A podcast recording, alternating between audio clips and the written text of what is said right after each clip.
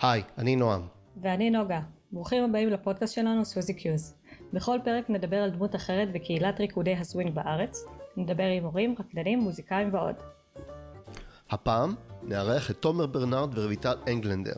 נדבר איתם על איך הם התחילו לרקוד ביחד, באיזה אופן הם שומרים על דינמיקה בריאה גם אחרי תקופה ארוכה של ריקוד זוגי, נשמע גם על הקריירת ההוראה שלהם בפסטיבלים ברחבי העולם, התחרויות הכי מגניבות שיצא להם להשתתף בהם, ועוד המון. מתחילים. היי תומר ורויטל, ממש אה, שמחים לארח אתכם. ודבר ראשון, נשמח לשמוע מכם איך נחשפתם לעולם הזה של ריקודי סווינג. אז אני התחלתי ב-2011, גרתי בניו יורק בתקופה, והאמת שלא לא, לא רקדתי לפני זה, וחברה ממש גררה אותי לערב סווינג, וכזה, אני ממש זוכרת שהגענו לשם וכזה שמעתי את המוזיקה, ממש התלהבתי מהמוזיקה, ופשוט מהערב הראשון אמרתי, זה הדבר הכי מגניב בעולם, בא לי לעשות את זה כל יום, ואז באמת חזרת שבוע אחרי שבוע במשך שנה שגרתי שם. זה היה מקום ממש מגניב, שעדיין uh, קיים היום, זה נקרא Frim Fram Jam, וזה בדאונטאון אה, בניו יורק, זה היה פשוט אה, מדהים. אני חושבת שכשהתחלתי לרקוד בארץ, נרשמתי כמעט לכל שיעור אפשרי. אם, אם יכלתי ללמוד כזה כל יום, כל היום, הייתי עושה את זה. פשוט למדתי בכל הזדמנות. אני חושבת שפשוט מתישהו רון הציע לי להצטרף לצוות הוראה. כאילו קודם כל הוא שאל אם זה מעניין אותי וזה, ואמרתי כן, אני פשוט רוצה לרקוד כל הזמן, וללמד את זה ולחלוק את זה עם עוד אנשים, זה היה נראה לי ממש מעניין. בעיקר כי זה כל כך אה, שינה לי את החיים, והיה לי כל כך כיף שהמחשבה שאני יכולה כאילו לעודד עוד אנשים לעשות את זה, אז uh, זה נורא הלהיב אותי. התחלתי ללמד שיעור אחד, ואז פשוט אה, המשיך uh, משם. ותומר? יש כאילו הרבה הרבה שלבים לסיפור שלי, הייתי אומר. נתחיל מזה שהייתי שומע מוזיקת ג'אז לפני שהתחלתי לרקוד, אז מבחינת ההתחברות שלי לתחום היה קודם כל על ידי המוזיקה. אני לא חשבתי שאני ארקוד בכלל, והייתי בשנה של מחלה שהייתי בבית בתקופה הזאת, ודודה שלי אמרה לי כזה, אמ, טוב, יש לך הרבה זמן עכשיו, בוא, בוא תרקוד. וזה היה בזמנו סלסה, היא רקדה סלסה, אז הלכתי לרקוד סלסה, ו... זה היה נחמד, היה פעילות כזאת גם חברתית, אבל גם תזוזה שלא עשיתי תקופה מסוימת. הייתי מטפס ועשיתי אמנות לחימה כבר כאילו תקופה, אבל לא זזתי למוזיקה, לא רקדתי. הייתי הולך קבוע לסלסה במשך שנה, ששם באחד מהאירועים פגשתי מישהי, קראו לה מיכל קנדל, והיא שאלה מי רוצה להיות המורים. היא רקדה סלסה, והיה לה איזשהו חזון גם לעשות את אה, מדיאו, שהיה אז. שזה בעצם אה, ארגון כזה שמגיעים ורוקדים חינמית סווינג, ואז היא שאלה מי רוצה להצטרף לצוות המורים שהיא תכשיר לעשות את זה. התלהבתי מהמוזיקה, ראיתי שזו מוזיקה שאני אוהב, ואמרתי יאללה, אם זו מוזיקה שאני אוהב וגם ריקוד זוגות, אני בעניין, לימדה אותי הרבה בהתחלה. נפגשנו, נראה לי כל שבת למשך עשרה, עשרה שבועות, ארבע שעות, וגם אני הייתי מתאמן איתה הרבה אחד על אחד. היה לנו קשר בין אישי טוב, וגם כחברים וגם uh, שנינו היינו בזה, שנינו רצינו להקים את הארגון הזה, ובעצם די נכנסתי לסצנה בתור מורה. הייתי מורה במדיו, ושם בעיקר התחלתי, הייתי רוקד הרבה, ומאוד מאוד מהר, תוך עניין של, עוד, בת, עוד לפני שנפתח מדיה, עוד בתקופה שלמדנו, התחלתי להגיע למסיבות בדנס תל אביב וב Holy Lindy Land, שזה סווינגית של היום, וגם בדנס תל אביב, זהו, הייתה כניסה. אמרתם שמאוד אהבתם את ה vibe, או שמאוד אהבתם את המוזיקה, אבל מה אהבתם ב... בתנועתיות של הריקוד הספציפי הזה? למה הריקוד הספציפי הזה, מעבר למעטפת, יותר דיבר לך נגיד מסלסה, אה, ולך באופן כללי? אני לא יודע להגיד אם בהתחלה הוא יותר דיבר אליי מסלסה, דווקא, דווקא בהתחלה כשראיתי אותו זה היה נראה לי מאוד קופצני והפתיע אותי הקופצניות שלו.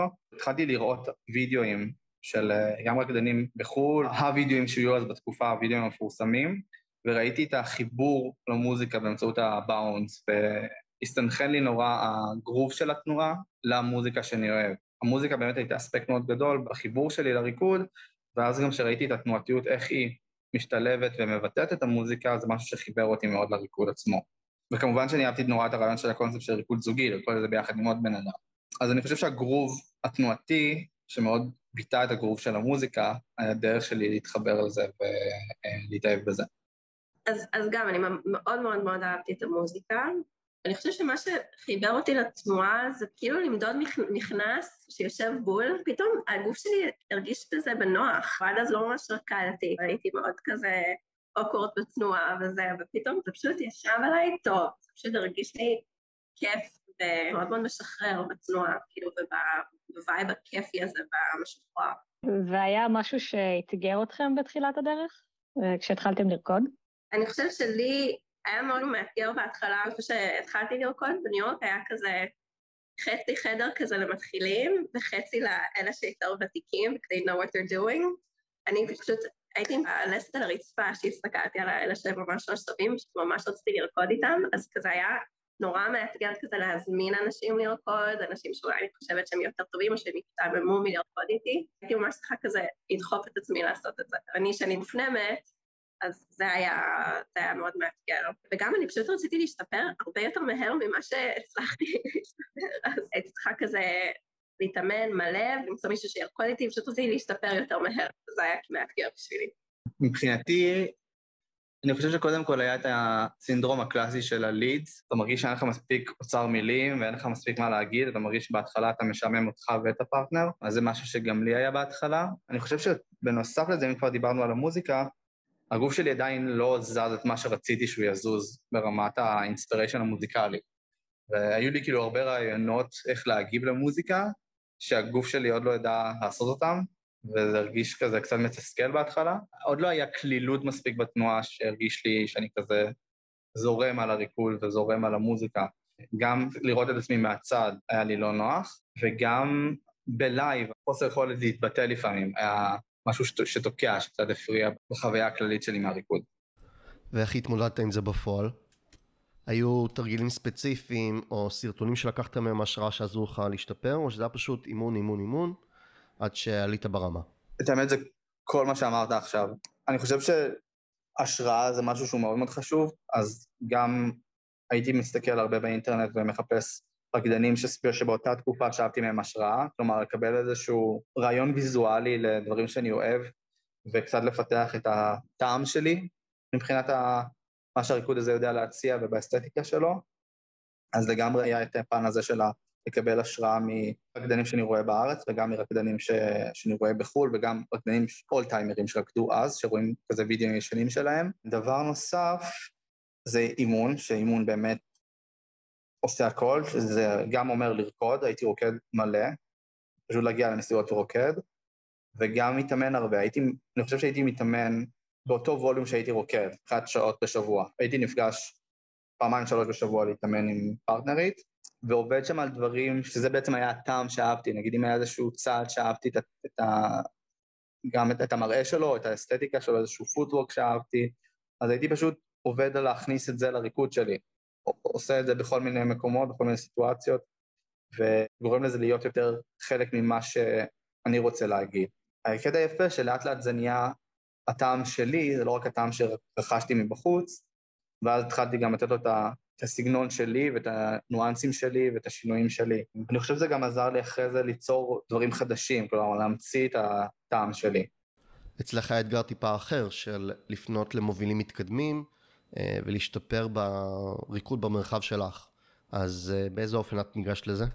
קודם כל פשוט אה, פשוט לעשות את זה, פשוט אפילו אם אני קצת חוששת, מקסימום יגידו לא וזה בסדר ולא לקחת את זה אישית, וגם במקביל פשוט לעבוד הרבה על הריקוד שלי, זה גם העלה לי את הביטחון, פשוט להזמין יותר אנשים לרקוד. מתי בעצם עברת לארץ ואיך היית, היה סווינג כשהגעת לארץ? אז הייתי בניו יורק לשנה, וכשחזרתי הייתי בטוחה שאין סווינג בארץ, ממש הופתעתי לגלות שבכלל זה קיים פה. האמת שהיו לי אה, כמה חברים, היינו בערך עשרה, חיפשנו איפה לרקוד, והלכנו לשיעור ניסיון, זה היה במשך יותר משנה בערך, שכל חמישי היינו אה, נוסעים ביחד לשיעור הזה, ופשוט היינו מכורים לזה. ו- the rest is history. ואיך אה, נראתה הקהילה של הסווינג בארץ שהתחלתם? מבחינת הבתי ספר זה דומה למה שיש אה, עכשיו. היה את אה, ימי חמישי בביכורי העיתים, ו- וגם היו שיעורים בדרום תל אביב, אני לא זוכרת בדיוק איפה, מה היה המקום, וגם אה, היה בלוז ב Dancing Camel, שזה גם בימי ראשון, והלכתי גם בראשון, גם בשלישי וגם בחמישי. מבחינת הדינמיקה הייתי גם אומר שזה די, די דומה, זה כאילו זה תמיד היה אנשים שכיף להיות בסביבתם, ואנשים שמתים על הריקוד והמוזיקה, והיה מאוד מאוד welcoming למישהי חדשה שהצטרפה. אז זה הרגיש אחרת, הקהילה בארצות הברית מאשר הקהילה בארץ? בארצות הברית זה היה כאילו החדשים והוותיקים, ממש חומה כזה ביניהם, ובארץ זה היה הרבה יותר קליל, אנשים הזמינו את החדשים, והיה כזה, איזה כיף שבאתם, בואו תהיו חלק. ותומר, איך אתה חווית את זה?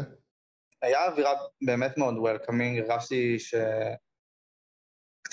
כולם מכירים את כולם בקהילה. לא יודע אם מבחינת ווליום של כמות אנשים, כאילו בכל מסיבה היה די דומה לאיך שזה עכשיו, עכשיו יש יותר אנשים באופן כללי בסצנה. פעם אני חושב שאולי הייתה קהילה יותר קטנה, שיותר הכירו את כולם שם. כשהתחלתי לרקוד, נראה לי רק התחילה הקהילה בחיפה, והיום יש קהילה בחיפה גם, יש קהילה בתל אביב, והייתה תקופה שהיה קהילה בירושלים. כלומר, היו גם יותר ערים שהיה שם פעילות. אני חושבת שהיום המוזיקה יותר טובה מאשר שפעם. מעניין. אני חושבת שפעם, פעם כאילו, היה מאגר קצת יותר מצומצם של המוזיקה ששמענו במסיבות, אני חושבת שהיה הרבה חזרתיות על, על אותם שירים, ועכשיו כאילו פשוט יש אה, מגוון הרבה יותר uh, רחב. ונרצה לעבור בעצם לדבר על, ה... על החיבור ביניכם, על הריקוד ביחד. אה, מתי התחלתם לרקוד ביחד? איך גם הכרתם בכלל? לרקוד ביחד, אפשר להגיד מהרגע שבו נכנסתי לצוות, לפני כן לא היינו רוקדים הרבה ביחד. נכון. אני לא ממש זוכר שרקדתי איתך לפני, רקדתי איתך פעם, פעמיים לפני שנכנסתי לצוות. יש אימוני צוות כל שבת, והיינו רוקדים שם, ואז התחלנו גם לרקוד במסיבות ביחד. והיה את היום שבו עשינו את האימון הראשון ביחד, שאז די התחלנו כזה לעבוד באופן קבוע ולרקוד באופן קבוע. זה היה חמישי לנובמבר 2016. שזה Remember, Remember the 5th of November. אז קל לנו לזכור, אנחנו זוכרים את זה נורא בקלות, וזה היה ממש טראמפ נבחר, נכון? נכון. אני אפילו, אפילו זוכר שהיה לנו שיחת... אה, כן, מה קורה לעולם הזה באימון הראשון. אז כן, חמישי בנובמבר, מתי אמרת? איזה שנה? 2016. 2016. באותה תקופה עבדתי כזה מתשע עד שבע כל יום, והזמן אה, אימון שלנו היה בעצם בבקרים, והיינו מתחילים מוקדם מאוד, חמש וחצי, שש כזה, תומר היה מגיע אליי, היינו מכינים קפה, הוא בדרך כלל היה אופה איזה משהו, כי הוא, uh, למי שלא יודע, תומר הוא בשלן ואופה על, אז uh, נבוך עכשיו. אבל uh, כן, תמיד היה איזה משהו uh, שהוא הכין, והיינו מתאמנים במשך uh, כמה שעות, ואז הולכים לעבוד, והיינו עושים את זה כמה פעמים בשבוע. היה לנו יום אחד שהיית מתחילה מאוחר, היית מתחילה באיזה 11-12, אז היינו עושים יום כזה שעובדים. יום מרוכז, כן. כן. כן. אז אה, כן, היינו פשוט אה, מזיזים את הרהיטים בסלון ורוקדים, וזה, אני חושבת שזה נתן בוסט רציני לריקוד שלנו. כן, היה כיף. היה כיף. כאילו המטרה הייתה פשוט uh, להשתפר ביחד, זה היה הפוקוס. עם הזמן גם שמנו לעצמנו uh, מטרות כמו uh, להתחרות או ללמד טייסטרים בפסטיבלים, אבל זה תמיד היה לעבוד על הריקוד. בהמשך לזה שהתחלתם לעבוד ביחד ולהתאמן ולבלות המון שעות ביחד, גם בשעות לא שעות, איך התמודדתם עם מצבים שבהם לא הסכמתם לגבי פרשנות או, או בחירה של איך לנתב את הריקוד? אם היו רגעים שהיה לכם קשה, שהייתם צריכים לתקשר בצורה מסוימת בשביל לפתור את זה, איך, איך עשיתם את זה? אני חושב ש... ככל שהתבסס לנו הקשר החברי, הוא התחיל להיות יותר משמעותי מהמיני קונפליקטים שיכולים להגיע בריקוד, וראינו אותם בתור דרך להתקדם ביחד, ופחות דרך כזה שכל אחד יתפוס את העמדה שלו, וזה קרה מאוד מהר, שמנו את החברות שלנו מעל התקדמות המקצועית, אפשר להגיד, וכן, היה מקרים שבהם לאחד מאיתנו היה יותר קשה, בין אם זה, לא יודע, אני הגעתי מצוברח, או רויטל הגיעה הגיע מצוברחת, ואז לפעמים דברים לא עובדים טכנית, ו... או משהו, אין מוזה לריקוד. מאוד מהר מצאנו כזה להתנחם אחד בשני לפני, אה, לפני שכזה מרגישים את הקונפליקט הזה של המצליחים או לא מצליחים משהו. לפעמים היה לנו אה, אימונים שבשעה הראשונה אנחנו לא מדברים, אנחנו רק, אנחנו רק רוקדים. לא מדברים במשך השעה הראשונה. אז זה היה מוקדם, ופשוט כזה מתחממים, בלי פידבקים, בלי כלום, פשוט לרקוד. אז אני חושבת שזה עזר. ואני חושב שגם היום אנחנו, אנחנו כאילו קודם כל חברים טובים, ואז פרטנרים לריקוד, ואני חושב שזה משהו שהוא מאוד מאוד חשוב ב partnership באופן כללי. זה משהו שהוא, באמצעות זה גם מסכימים על דברים בריקוד. יש לנו כאילו מסתדרים מעבר לריקוד וגם בריקוד עצמו. וזה קצת ללמוד לאהוב את אותם הדברים, כי אנחנו למדנו ביחד, נגיד, לאהוב ריקוד שהוא מאוד מאוד stretchy. זה משהו. בהתחלה שלא היינו רוקדים ככה בכלל, ואף היינו רוקדים ריקוד שהוא יותר... באונסי. באונסי, ואולי עדין בחיבור שלו, ואנחנו לקחנו, התחלנו לחקור ביחד ריקוד שהוא יותר נשענים אחד על השנייה, ולמדנו ביחד לאהוב את זה. ואז כשלומדים ביחד לאהוב את זה מתוך קודם כל קשר שהוא חברי, אז בעצם מפתחים איזשהו משהו ביחד לאהוב אותו. ואז, ואז הקונפליקטים יורדים, כי אנחנו בעצם מתכוונים, הולכים לאותו כיוון ביחד. בעצם אתם מתאמנים הרבה שעות ביחד, אחד עם השנייה. אה, והאם זה מרגיש אחרת שאתם באים למסיבה, פשוט רוקדים עם אנשים אחרים, כי אתם כבר רגילים לרקוד אחד עם השנייה? אז כן, אז זה לגמרי מרגיש, אה, מרגיש אחרת. כאילו, בגלל שאנחנו עובדים הרבה ביחד, אז אה, אז יש לנו פשוט כימיה ממש ממש טובה, אני, אני מרגישה שאני יכולה לקרוא את המחשבות של תומר, כאילו מה הולך לעשות ואיך דברים מרגישים, ואז אם אני רוקדת עם מישהו אחר זה פתאום אה, זה פרש וזה, כאילו אני לא קולטת את הכל ויש הרבה גליצ'ים וזה, אבל כן, זה, זה, זה, זה לגמרי שונה מאשר לרקוד עם הפרטנר הקבוע. אני מסכים עם זה, אני חושב ש... כאילו כשאנחנו עובדים ביחד, יש לנו שפה מאוד מאוד מאוד משותפת, שמצד אחד נורא עוזרת לנו לתקשר דברים מאוד מאוד מסוימים וניואנסים מאוד מאוד עדינים שקשה לנו לתקשר עם אחרים, ומצד שני גורמת לנו גם לדבר את אותה השפה, שזה מגביל קצת אולי במקום של אה, יצירתיות אחד מהשני. כלומר, אני ורויטל, הרבה פעמים הרעיונות שלנו המוזיקליים הם דומים, בגלל שאנחנו מדברים את אותה השפה כבר. וכשעובדים עם אחרים, אז מצד אחד יש דברים שיותר קשים לתקשר, כלומר זה לא לדבר את אותה השפה, אבל מצד שני אתה שומע רעיונות חדשים, גם לצד של בתור ליד, אני גם, אני שומע מ follows רעיונות חדשים או דרכים מסוימות לזוז, אז יש בזה גם את הדבר ה freshy שבו. אז זה תמיד לכאן ולכאן, ואני חושב שדרך טובה לשמור על ה partnership זה גם מדי פעם להכניס את ה freshness הזה לריקוד שלנו, כלומר, כזה, כזה תופסים רעיון חדש שמעולם לא נגענו בו, ומתחילים לחקור אותו ביחד ולהכניס אותו לתוך הריקוד שלנו, בין אם זה סגנון ריקוד טיפה שונה, לדוגמה, לא יודע, סלו בלבוע שהתחלנו לעשות לפני כמה שנים, בניגוד למשהו שעשינו עד אז. זה היה כזה, תראי את הוידאו הזה, יש פה משהו מעניין, ואז התחלנו לחקור ביחד סלו בלבוע, אמ, וזה הוסיף לנו מלא מלא מלא מלא עניין לתוך הריקוד.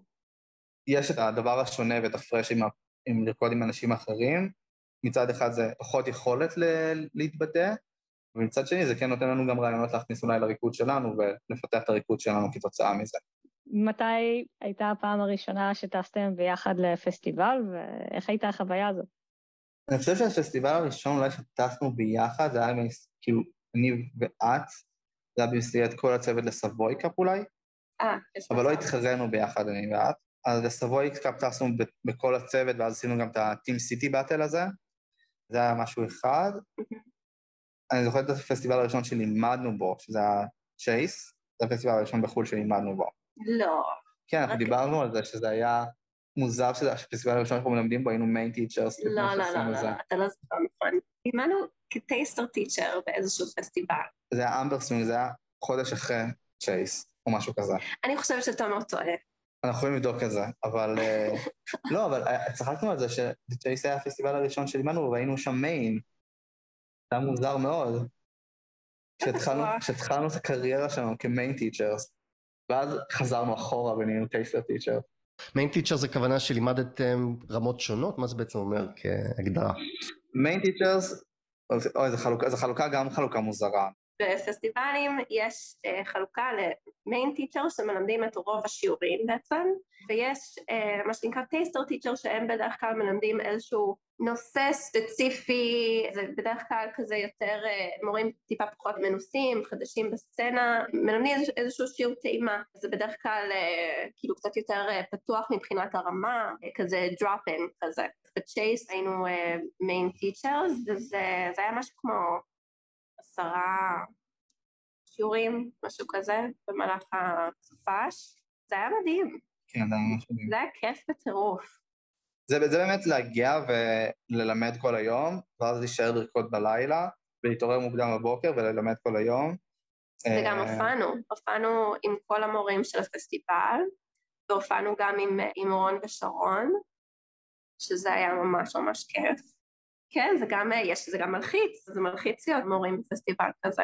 אני, אני נגיד פחות הרגשתי את הלחץ, הרגשתי מאוד בבית. הגענו עם הרבה ניסיון של הוראה, ואני הרגשתי ממש בנוח בשיעורים עצמם. אני חושב שמשהו, לא יודע אם מלחיץ, אבל משהו שהוא כן ניכר בפסטיבלים כאלה, זה שכל המשתתפים של הפסטיבל מתייחסים אליך כאילו אתה מאוד מיוחד. למרות שזה מוזר, כי לפעמים אנחנו הולכים. אנחנו הולכים לפסטיבל חודש אחרי, אחרי, אחרי רק בשביל לרקוד, לכיף שלנו, ואנחנו לא שום teacher בפסטיבל הזה, ואז פתאום יורד ממך הזרקור המוזר הזה. אז יש פסטיבלים שהיינו שם, היינו main teachers, ואז פסטיבלים ש, שהיינו taster teachers. והקטע המוזר הוא שהיינו אמורים להיות taster teachers בצ'ייס, ואז היה להם איזשהו משהו, ואמרו לנו, אנחנו צריכים שתהיו main teacher. וזה יצא שהפסטיבל הראשון שהתחלנו בו, התחלנו כ main teachers, ואז כל האלה שאחרים שהיינו booked כבר ל taster teachers, הגענו אליהם בתור taster teachers. שוב, זה באמת עניין של הגדרות, ולא באמת משנה משהו. אבל מבחינת החומר שהייתם צריכים ללמד היה איזה shift גדול אם אתם עוברים מ taster ל main, כי כאילו זה הרבה יותר שעות, הרבה יותר רמות, לא? מה שכיף בלהיות main זה שאתה פוגש את אותו קבוצה כמה פעמים, ואז אתה יכול לעבור איזשהו תהליך איתם, ו taster זה כאילו מאוד ממוקד, בדרך כלל פוגש אותם פעם אחת במהלך הפסטיבל, ויש לך את ה-one chance הזה ללמד איזשהו נושא, אז uh, אי אפשר תמיד כזה להתעמק, זה היה די מגניב, שיכלנו לעבור את זה עם איזושהי קבוצה. וגם החלוקה לרמות, זה שאני עכשיו ניגש לקבוצה ואני יודע שהם ברמה כך או כך, אפשר להתאים את התוכן הרבה יותר. לגמרי. זה, וזה, וזה מאוד מאוד נוח בתור מורה, לדעת בערך איזה רמת תוכן אתה רוצה להגיש, כי אז אתה נותן לתלמיד את הדבר שהכי הכי עוזר לו והכי הכי מקדם אותו בשלב שהוא נמצא. שאלה בקשר לחוויה של גם להיות מורים וגם להיות רקדנים במהלך סושיאל בפסטיבל, יצא לי לשמוע כמה וכמה פעמים על זה שלמורים אין בעצם מי לרקוד בגלל שכל התלמידים שלמדו איתם בשיעורים לפני זה מתביישים להזמין אותם ובסוף אה, מורים פחות רוקדים. זה נכון? אני חושב שזה מתחלק לשני אנשים, יש אנשים שנרתעים ויש אנשים שהם נחושים. כי אני לגמרי רואה את האלה שנרתעים, אבל מצד שני אתה גם מקבל הזמנות כל הזמן. אז זה, זה ממש משנה באופי של האנשים. יש אנשים שמאוד מאוד נוח להם להזמין ומאוד רוצים לרקוד עם המורים, ואז כמו שאמרתי מקודם, יש, יש עליך זרקור מסוים שגורם לעוד אנשים להזמין אותך. משהו שכן קורה בהקשר הזה שהוא קצת גם מוזר, זה לרוב מורים אחרים מזמינים אותך לרקוד, שזה פתאום כזה, אתה נהיה בחבורה. שיש לזה את, ה, את הסיבות המאוד הגיוניות גם, כי אם אתה נפגש עם אנשים גם מאחורי הקלעים, או ב... לא יודע, לפעמים אוכלים ביחד, אז אתה כן רוצה גם לרקוד עם הבן אדם, זה כאילו משהו שהוא חברתי, לא רק ריקודי, אתה כן רוצה לרקוד עם אנשים שאתה מתחיל להכיר לאורך הסופש. אז אם יש רתיעה מסוימת, לפעמים יש, אבל אני, אני דווקא חוויתי את הרבה הרבה הזמנה, כאילו קשה רגע לקחת מים ולנשום. איך זה להתכונן בעצם לפסטיבל כזה, והאם זה גם שונה אם זה פסטיבל שאתם מלמדים בו, ופסטיבל שאתם גם מתחרים בו? ההכנה היא מאוד, היא מאוד שונה מהוראה לשיעורים, עם הזמן זה, זה נהיה יותר ויותר uh, קל. אנחנו מלמדים את אותם דברים מפסטיבל לפסטיבל, אז זה לא דורש הרבה הכנה. מבחינת uh, הופעות, אז, אז כן, אנחנו מתאמנים על זה גם בתחרויות, זה, זה כאילו הכנה שונה בהתאם לסוג תחרות, אם זה strictly או showcase, אז, אז כן, אז זה, זה פשוט שונה. Mm-hmm. אתה רוצה להוסיף על זה משהו? אני חושב שלשיעורים באמת אנחנו הרבה פעמים מרגישים יותר בבית, כי לימדנו הרבה ביחד, וכמו שרויטל אמרה, לפחות בשנה כזאת שאנחנו עושים כמה פסטיבלים אחד אחרי השני, אנחנו מגיעים עם, עם חומר דומה שאנחנו משפצרים את השיעורים משו, מפעם לפעם שאנחנו מלמדים, אז בעצם נהיה שיעור יותר, יותר איכותי, ככל שאנחנו לומדים להעביר אותו גם, ואז כל כמה זמן מגיעים עם רעיונות חדשים ומתחילים עוד סשן כזה של פסטיבלים עם רעיונות חדשים. להתאמן לתחרויות, אז הופעות, אני חושב שזה משהו שאנחנו הכי uh, מתכוננים לקראת, אם יש לנו איזושהי הופעה, אז מלא מלא מלא מלא חזרות לפני כן ולתרגל את זה. לי אישית קשה לפעמים להופיע, אז אני צריך להרגיש ממש שאני עושה את זה מתוך שינה, ולתחרויות, strictly, שזה, אנחנו מתחרים כזוג בזוגות אחרים, אנחנו בעיקר עובדים על ה connection שלנו, ומדי פעם אנחנו גם מוסיפים אלמנטים שהם עשויים להיות כזה קצת כוריאוגרפיים, בין אם זה breakaway קטן, שב breakaway ברור לנו מה שנינו עושים בסולו, או אם זה מוב שהוא מעניין שעשינו אותו לאחרונה, אז אנחנו כן לומדים איך להוביל אותו יותר טוב, כדי שנשתמש בו גם בתחרות עצמה. אז עיקר העבודה, הייתי אומר, אה, הוא סביב הופעות, אם אנחנו רוצים לעשות כוריאוגרפיה, ואז השיעורים וה... והסטריקטלי זה די שווה וזה קצת פחות, זה יותר, אנחנו, זה יותר הדברים שמוכרים לנו, שאנחנו שולחים כן. אותם. אה, אמרת שלפעמים קשה לך להופיע, באיזה אספקט, איך אתה מתמודד עם זה? אני חושב שכבן אדם, אני מאוד אוהב את הריקוד, גם בפן המוזיקלי שלו, כלומר, היצירתיות סביב המוזיקה והרבה אילתור ש, שקורה, גם בפן הזוגי, אני נורא אוהב את האינטראקציה הזוגית תוך כדי ריקוד, אה, של lead and follow, ולא מאוד בער בי להיות על הבמה, כאילו זה משהו שהוא פחות קריטי עבורי. זה משהו שכזה יצא שהייתי צריך לעשות יותר ויותר ככל שרקדתי יותר ויותר.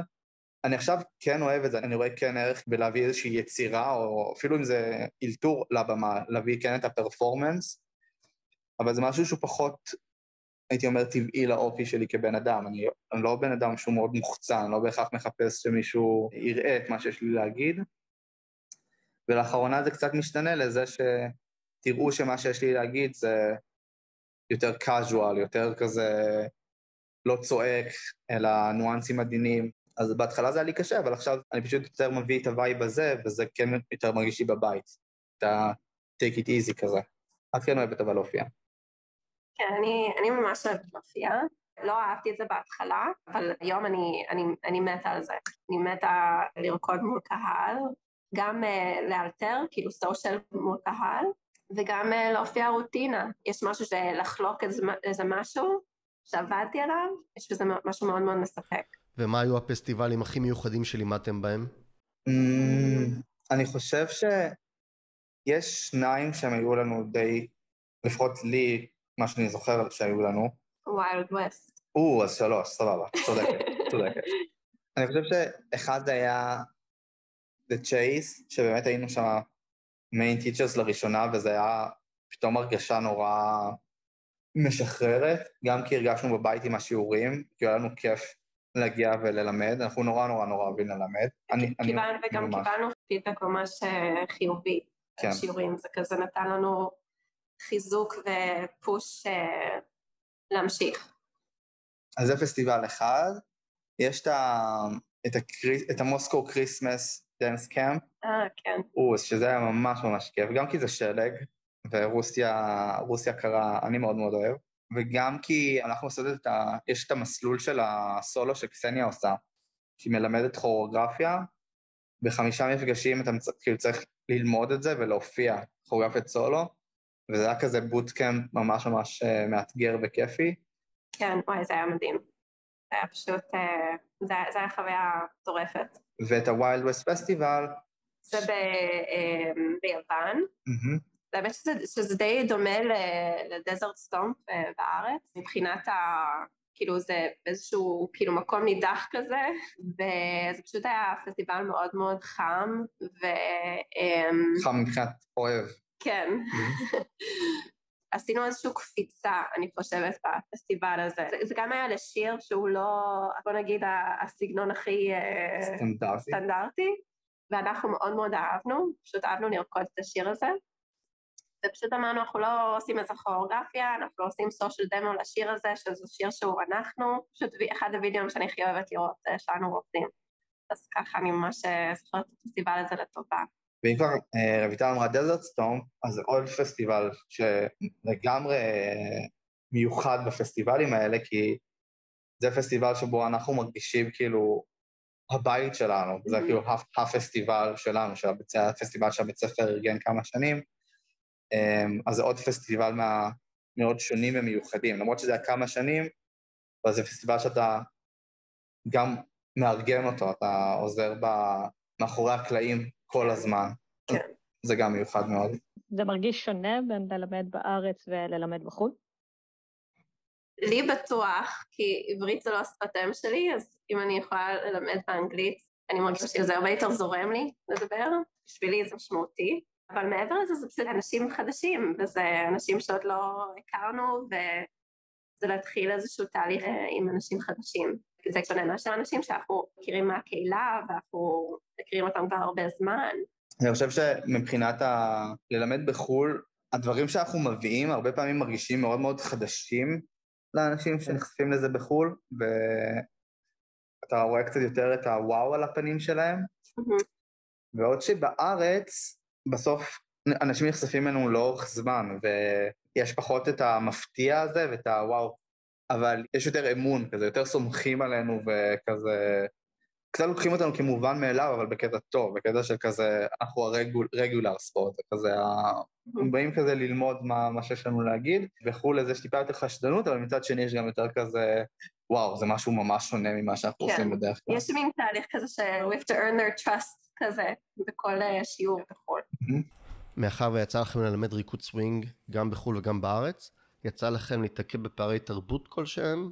קודם כל, מבחינת פערי תרבות, היה כמה דברים מוזרים שקרו. אחד זה היה נגיד הפסטיבל uh, The Chase בהיידלברג, שהייתה מסיבה עד איזה שתיים, שלוש בלילה, ובבוקר למחרת היו שיעורים ב... אני חושב עשר בבוקר, ואני לא יודע אם זה בגלל המדינה שהאנשים גרים בה, אבל אנחנו הגענו ברבע לעשר, וכולם היו שם כבר, מחוממים, וקצת הסתכלו עלינו בציפייה שיתחיל השיעור.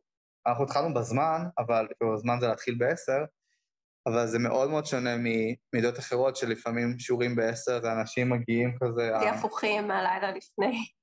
הדיוק הזה, זה היה משהו אחד.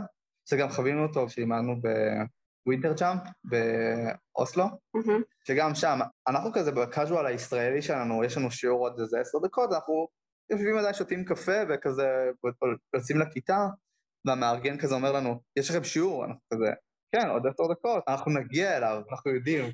ואז אחרי שהוא חווה את זה פעם אחת, וזה לא שאיחרנו לשיעור, אנחנו כן הגענו בזמן לשיעור, הוא תזכר אותנו לקראת כל שיעור, תמיד בא אלינו להגיד לנו שיש לנו שיעור, אנחנו ידענו שיש לנו שיעור, אז זה עוד פעם היה כזה להתקל במנטליות שמאוד מאוד דייקנית סביב uh, זמנים. אני חושב שביוון, לדוגמה, יש יותר חמימות מסוימת, כאילו mm-hmm. מביעים לך את החמימות תוך כדי השיעור, אבל אני חושב שבכל המדינות זה התבטא באיזושהי צורה. היו מגיעים לפעמים להגיד לנו אחרי השיעור כמה נהנו. ולא אה, תמיד הבנו את זה תוך, תוך כדי השיעור. כן. כאילו, אנחנו כזה, סיימנו את השיעור וכזה, וואו, זה היה ממש לא טוב, ואז פתאום מגיעים אלינו ואומרים, וואו, איזה כיף זה היה.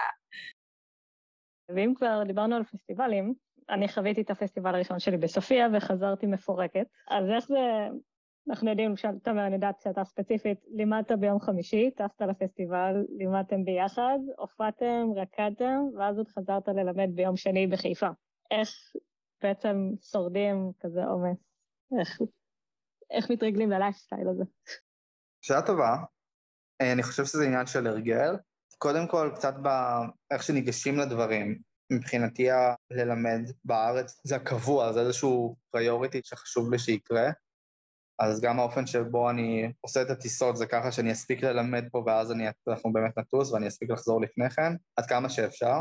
יש כן רמת כושר מסוימת שאני מנסה לשמר בגוף שלי ככה שיהיה לי נוח כן לרקוד הרבה ולהיות פעיל ועדיין לתפקד בצורה טובה. זה כן אומר שלפעמים אחרי סופש כזה, כולל היום שני שאני מלמד בחיפה, אני אחרי זה קצת נח יותר ביום שלישי, אה, צובר אנרגיות מחדש.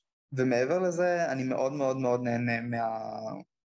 מהעשייה סביב הריקוד, כאילו ללמד מאוד מאוד מרים לי ברמה את האנרגיות. אז אני, לפעמים אני יכול להגיע עייף לשיעור, ואז כזה בשיעור עצמו אני נפתח ומתעורר ו... וחי שם, ואז זה לא מאוד מורגש. אותו דבר לגבי מסיבה, אם אני בסופיה וכזה הלילה האחרון, אתה יכול להיות סמרטוט כל היום, ואז אתה מתחיל לרקוד ומשהו מתעורר בך ואתה מתחיל לרקוד all the way. אז אני מניח שיש איזשהו אלמנט כושר מסוים, אבל זה בעיקר המנטליות סביב זה, שזה ממש לא מרוקן באנרגיות. זה, זה בהחלט יותר uh, מרווח אצלי, אבל uh, כאילו כן, כן, כן יצא כאילו ללמד בפסטיבל ואז לחזור ולמחרת uh, ללמד. אני חושבת שדווקא מ... אני כמעט תמיד חוזרת מפסטיבלים עם הרבה רעל, כאילו כזה בא לי עוד, כזה.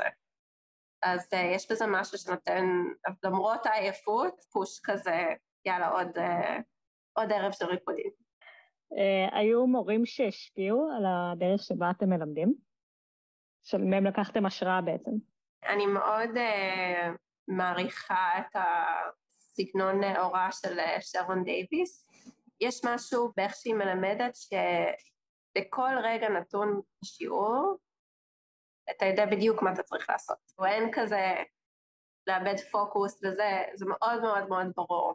כאילו, יש לה פשוט פלואו um, ממש ממש טוב בשיעורים שלה. יצא לי להיות בכמה שיעורים, וזה משהו שרק אישית בתור הוראה, זה תמיד למצוא את הבאלנס הטוב הזה בין כיף ואתגר, והיא מצאה כאילו את הסוויט ספאט של זה.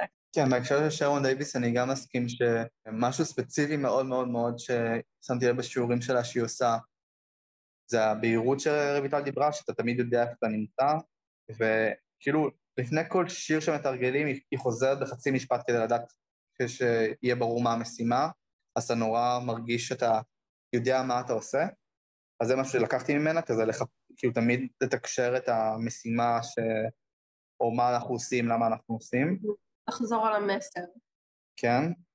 את האמת שאני חושב שמבחינת ההוראה, הדבר שהכי הכי הכי השפיע עליי, או המורה שהכי השפיע עליי, זה רון, לא, לא רק כאילו בעניין של איך הוא מלמד, אלא ברצינות שלו להתפתחות כמורה, שזה לא תמיד טריוויאלי בעולם שלנו, שכאילו לפעמים הרקדנים הטובים נהיים המורים, ו...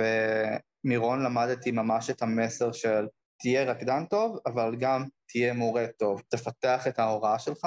כמובן שאנחנו באותו צוות ואנחנו לומדים ביחד uh, כצוות מתקדמים ברמת ההוראה שלנו, אבל רק המסר הזה של להיות מורה יותר טוב זה משהו שגרם לי לעבוד על ההוראה שלי ולהתפתח כמורה. אז אני חושב שזה בעיקר מה שהשפיע עליי.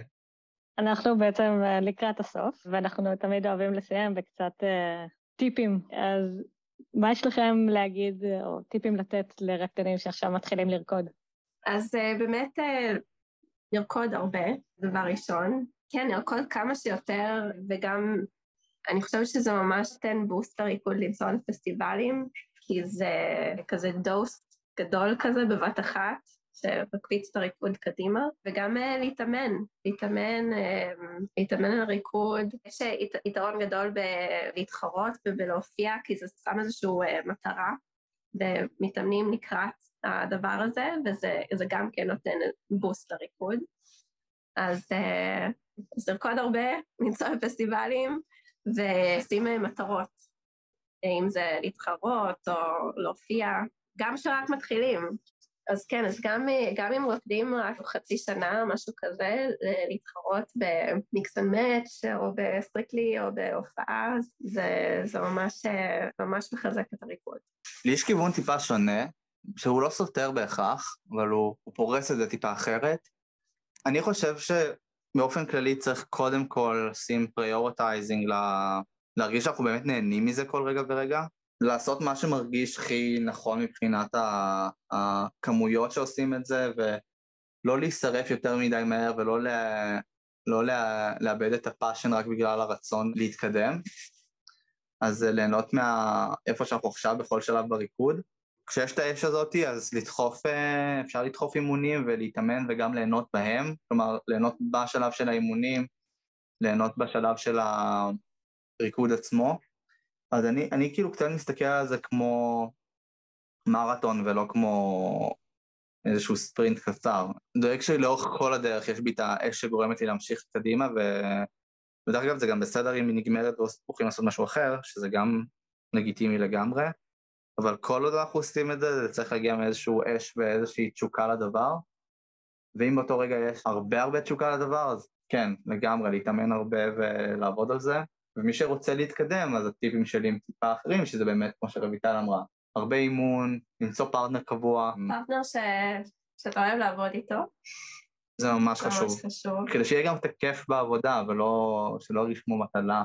אני גם אוסיף שהרבה פעמים, אני מכירה את זה מאנשים שדיברתי איתם, וגם אני חוויתי את זה בעצמי, שמתחילים אז כזה עוד לא רוצים uh, להתחרות ולא רוצים להופיע, וזה כאילו לגיטימי לגמרי, אבל לפעמים זה בא ממחשבה של טוב, אני אעשה את זה שאני אהיה יותר טובה. כאילו אני עוד לא מספיק טובה להתחרות, אני לא מספיק טובה עדיין להופיע. וזה קצת יותר מתחבר למה שתומר אמר, שזה אה, יותר אה, לחבק את איפה ש...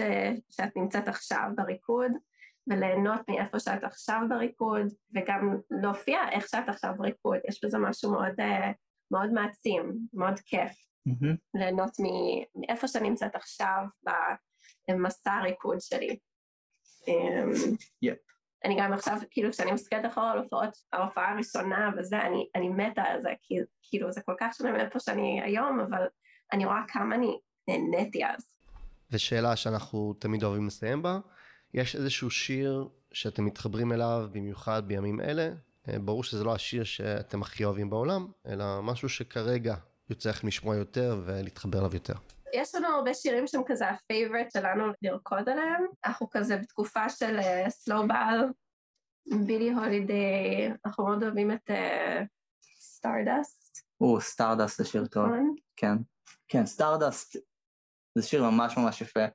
באופן כללי, בגלל שאנחנו אוהבים Balboa, ב slow Balboa, אז נפתח לנו עולם שלם של טמפואים, כי ב slow Balboa רוקדים 80 BPM, 90 BPM, 100 BPM, יש מלא מוזיקה יפהפייה בטווח טמפואים הזה, שקצת יותר קשה לרקוד אליו אינדיו, אז Stardust נגיד זה שיר, אחד מהשירים.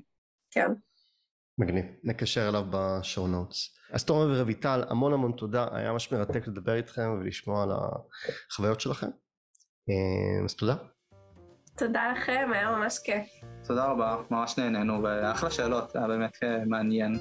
תודה רבה שהאזנתם, מקווים שנהנתם. כדי לקבל עדכון לגבי הפרקים הבאים, אתם מוזמנים לעשות subscribe בספוטיפיי או בכל פלטפורמת פודקאסטים אחרת. בנוסף, אתם מוזמנים לעקוב אחרינו ולקבל עדכונים לגבי כל אירועי הסווינג החשובים בארץ באתר israhop.co.il. נתראה במסיבה.